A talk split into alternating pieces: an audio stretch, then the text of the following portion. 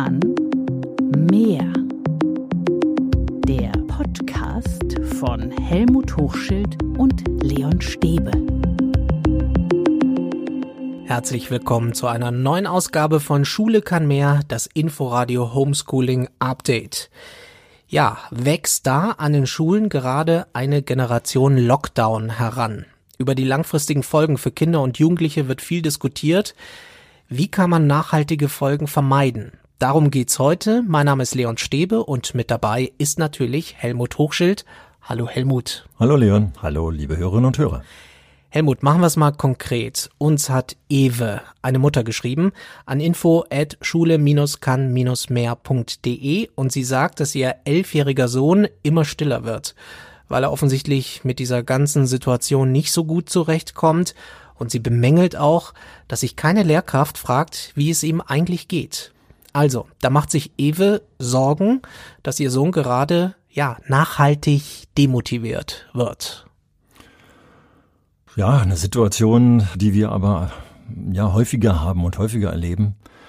Äh, mir ist dabei eingefallen, als du die Frage gestellt hast, äh, dass ich deswegen bewusst von Kindern und Jugendlichen spreche und nicht von Schülerinnen und Schülern.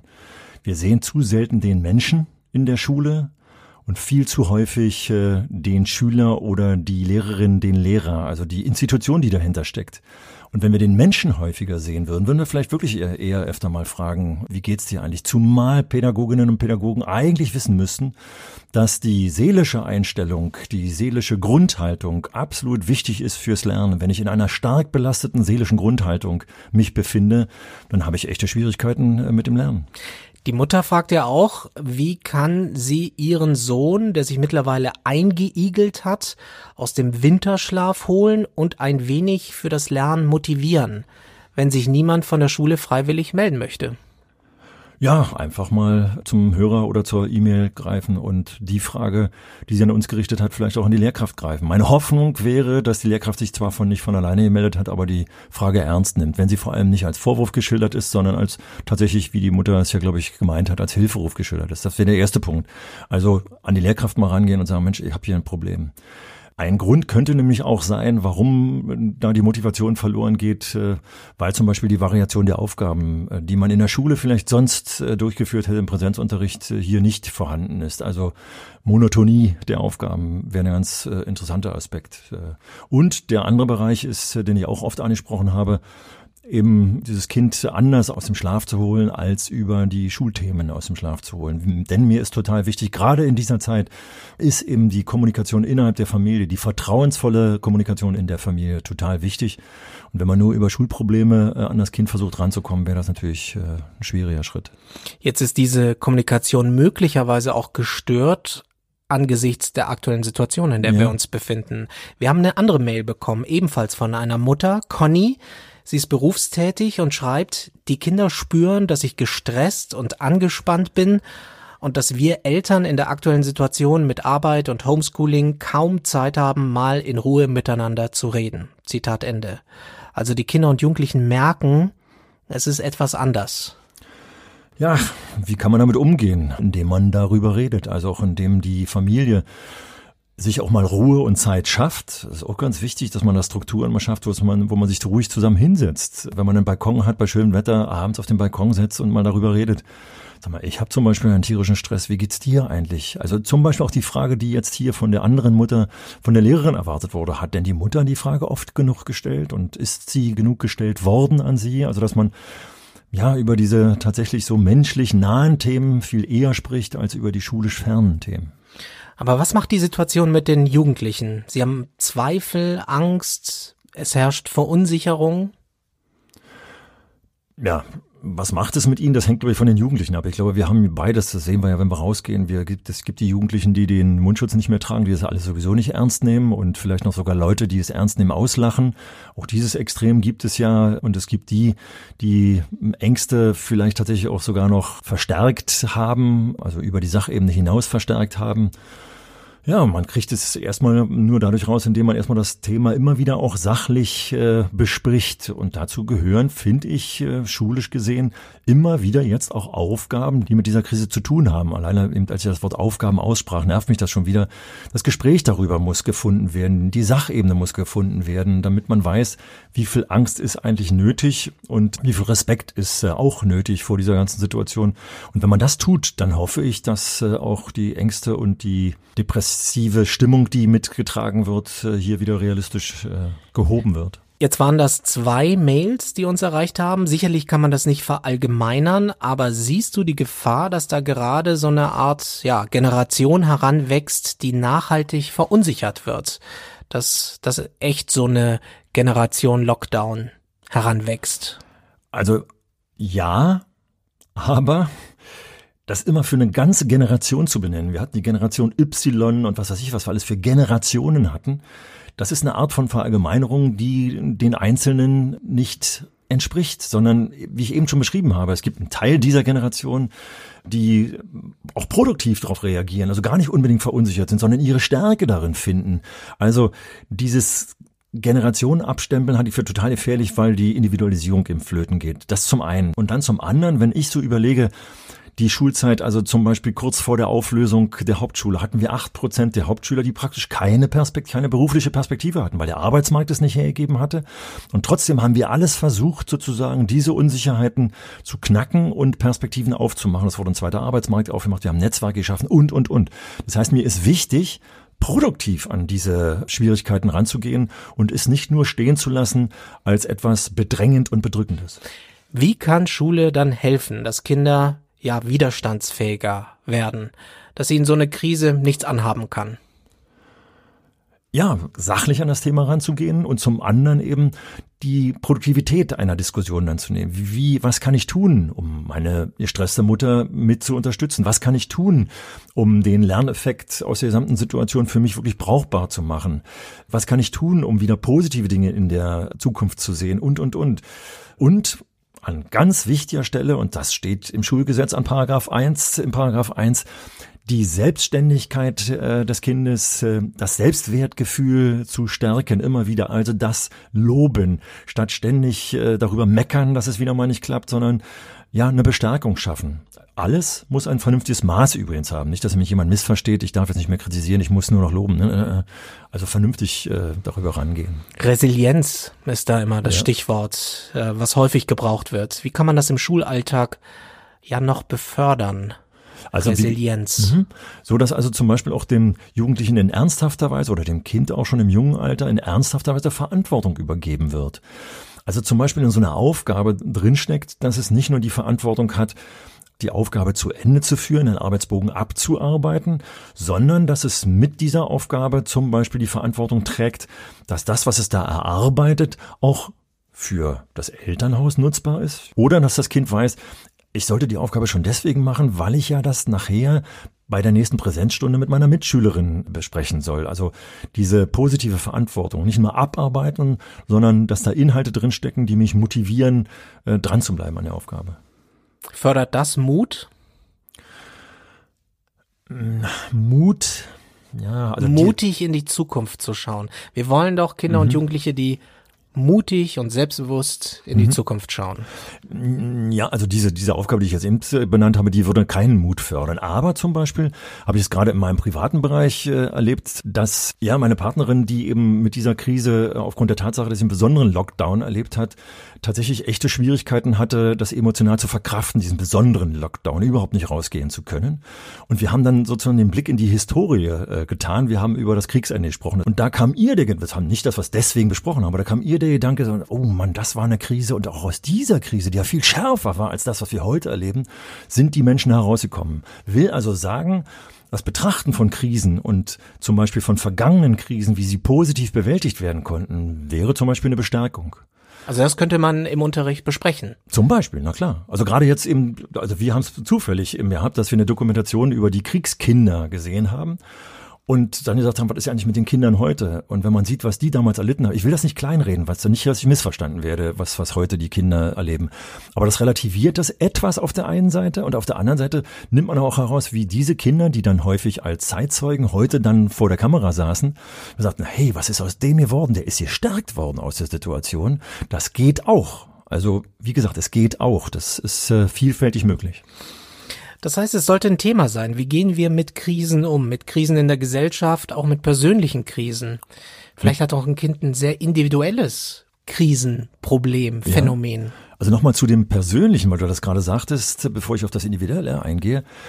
In den Familien schlummern ja persönliche Krisen. Und mir ist es total wichtig, dass zum Beispiel in den Familien, also es war mir auch bei meinen eigenen Kindern immer wichtig, wenn es Krisen gibt, dass man das gemeinsam bespricht, wie man diese Krise bewältigt, wie man da rauskommt aus der Nummer. Klar muss man das immer auch dem Niveau der entsprechenden Kinder anpassen, aber es geht um Bewältigen. Es geht also um etwas Positives. Und es geht nicht darum, dass man nur darüber jammert. Das ist mir total wichtig. Aber individuell, und das ist genau die Frage, die die äh, eine Mutter in ihrer Mail gestellt hat. Wir sollten viel öfter mal fragen, Mensch, wie geht's dir eigentlich heute? Und darauf dringen, äh, bei dem Gespräch, dass man tatsächlich ernsthaft antwortet und nicht einfach, wie wir das so im Alltag kennen, ach, geht ganz gut. Geht schon. Ja, genau. Es kommt, glaube ich, dann auch auf die Lehrkräfte an, ne? was sie ausstrahlen. Da gibt's ja auch sehr unterschiedliche Typen. Die Ängstlichen, die Mutigen, die Typen, die sagen, mhm. ist eigentlich egal. Mhm. Ja, und jetzt wäre es ein Fehler zu sagen, dass die Lehrkräfte ihre Ängste verbergen müssen unter dem Motto, es muss jetzt ein kräftiger Mensch da vorne stehen, äh, von dem die Jugendlichen und die Kinder den Eindruck haben, er hat keine Ängste. Das wäre völlig falsch aus meiner Sicht. Aber das, das, was ich, wofür ich eben plädiert habe, dass das auch so im Unterricht stattfindet, dass auch eine Lehrkraft die Ängste äußern kann und dass man dann gemeinsam ins Gespräch geht über diese Ängste und zwar möglichst mit einem positiven Blick.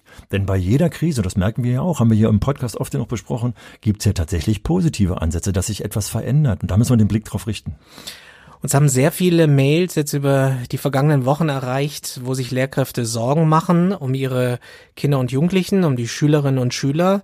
Das ist toll zu sehen, aber es haben sich auch Lehrkräfte gemeldet, die sagen, ich habe den Eindruck, ich versage hier gerade. Ich bekomme zu wenig Unterstützung. Meine Kollegen unterstützen mich nicht.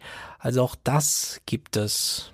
Ja, wenn ich mich an die Mails erinnere, dann waren das auch oftmals Mails, die sehr einsam klangen bei denen man mitbekam, dass da zum Beispiel im Kollegium keine unterstützenden Gruppen zum Beispiel existieren, dass die Schulleitung äh, hier oftmals nicht unterstützte.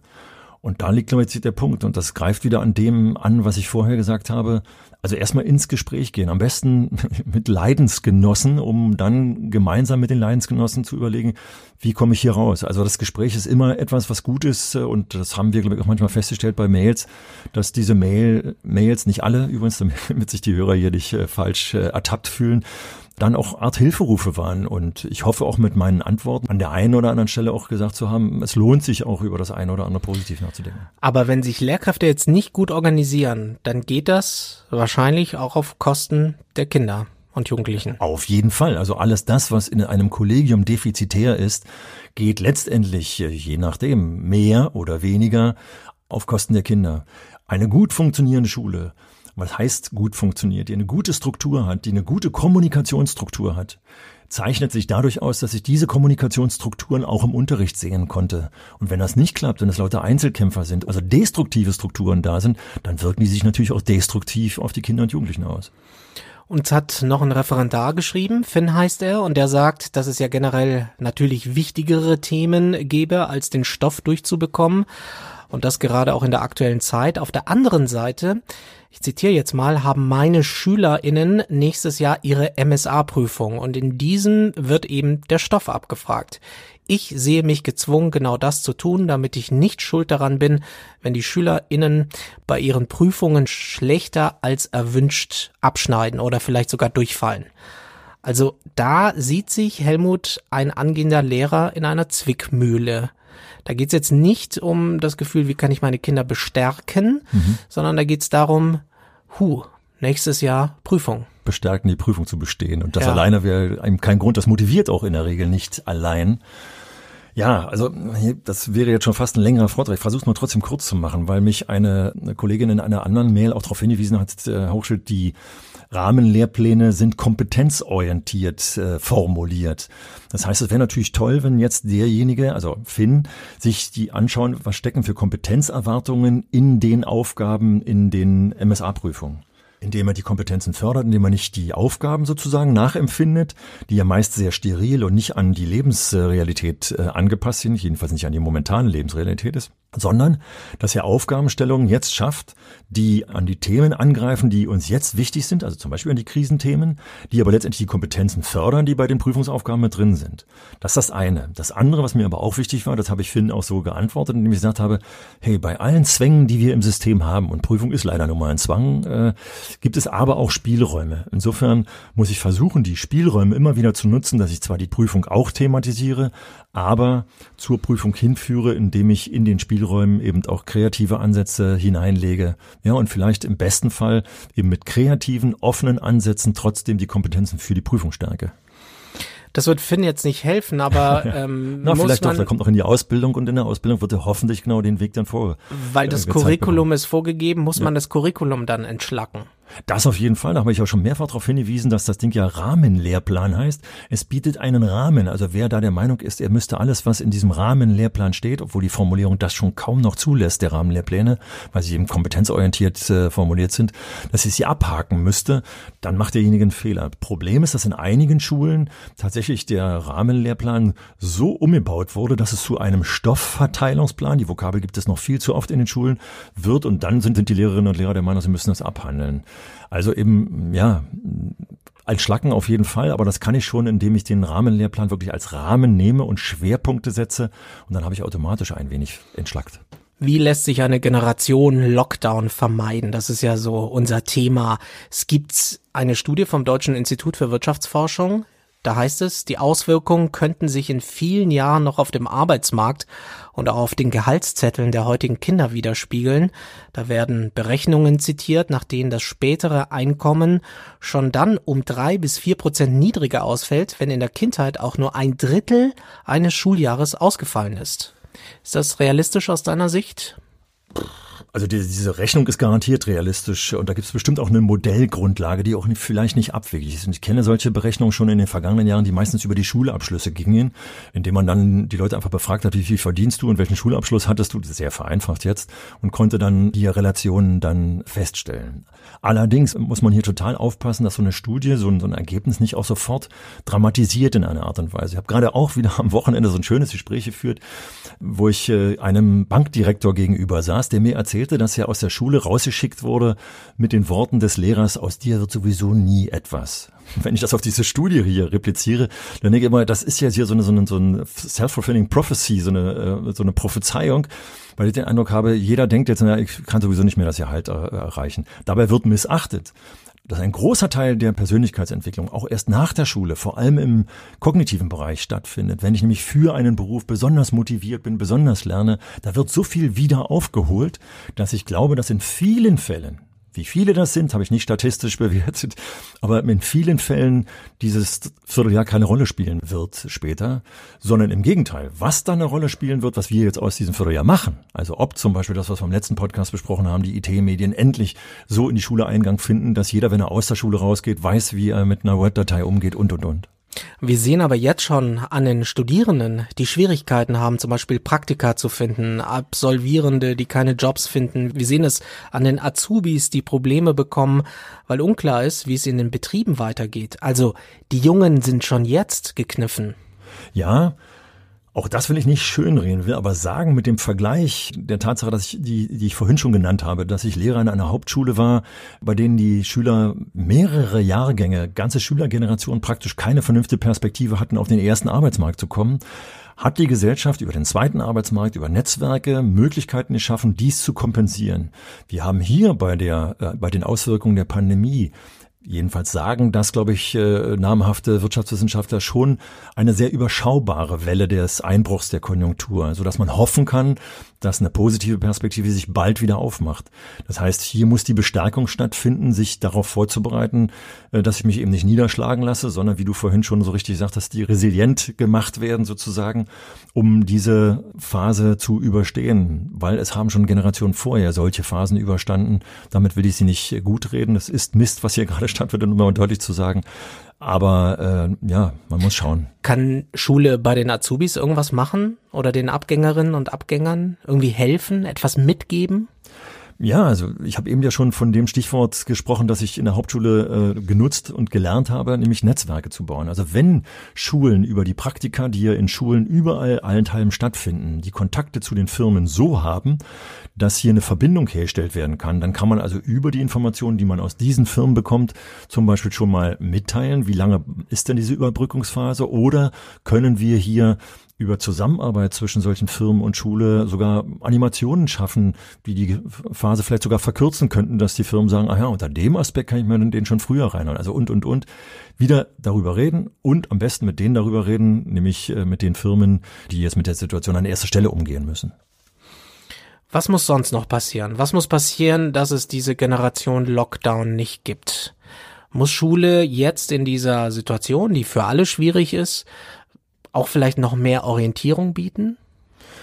Ja, das ist nur so schwer, weil der Schule selbst äh, gerade Probleme hat, eine Orientierung mhm. zu finden. Wir versuchen die Orientierung ein wenig hier zu stoppen, zu sagen, wir müssen wieder ins Alte zurückkommen, sondern wir versuchen ja hier durch unseren Podcast auch zu bestärken, sich zu verändern. Aber wo der Weg hingeht, das ist so eine problematische Geschichte. Deswegen ist mit deiner Frage ja eher so ein langfristiger Blick verbunden, der momentan schwer zu orten ist, diese Blickrichtung, sondern wir müssen jetzt eben gucken, wie wir kurzfristig, das war zum Beispiel, was wir beim letzten Mal besprochen haben, dass wir die Entwicklung digitaler Kompetenzen jetzt ganz schnell hochfahren. Also hier müssen wir sehr offen und flexibel bleiben. Und das ist, glaube ich, die größte Herausforderung. Aber daran können wir uns alle entwickeln. Das ist Schule kann mehr, das Inforadio Homeschooling Update. Wir freuen uns sehr, über euer Feedback. Was meint ihr? Was meint Sie? Schreibt uns gerne eine Mail an info at schule-kann-mehr.de. Diesen Podcast kann man abonnieren. Uns gibt es auf allen Podcast-Plattformen wie Apple und Spotify, außerdem in der ARD Audiothek und bei inforadio.de. Und uns gibt's dann wieder am nächsten Dienstag und darauf freuen wir uns schon. Und bis dahin verabschieden sich Helmut Hochschild und Leon Stäbe. Tschüss, bis zum nächsten Mal. Bin ganz gespannt. Schule kann mehr. Der Podcast von Helmut Hochschild und Leon Stäbe.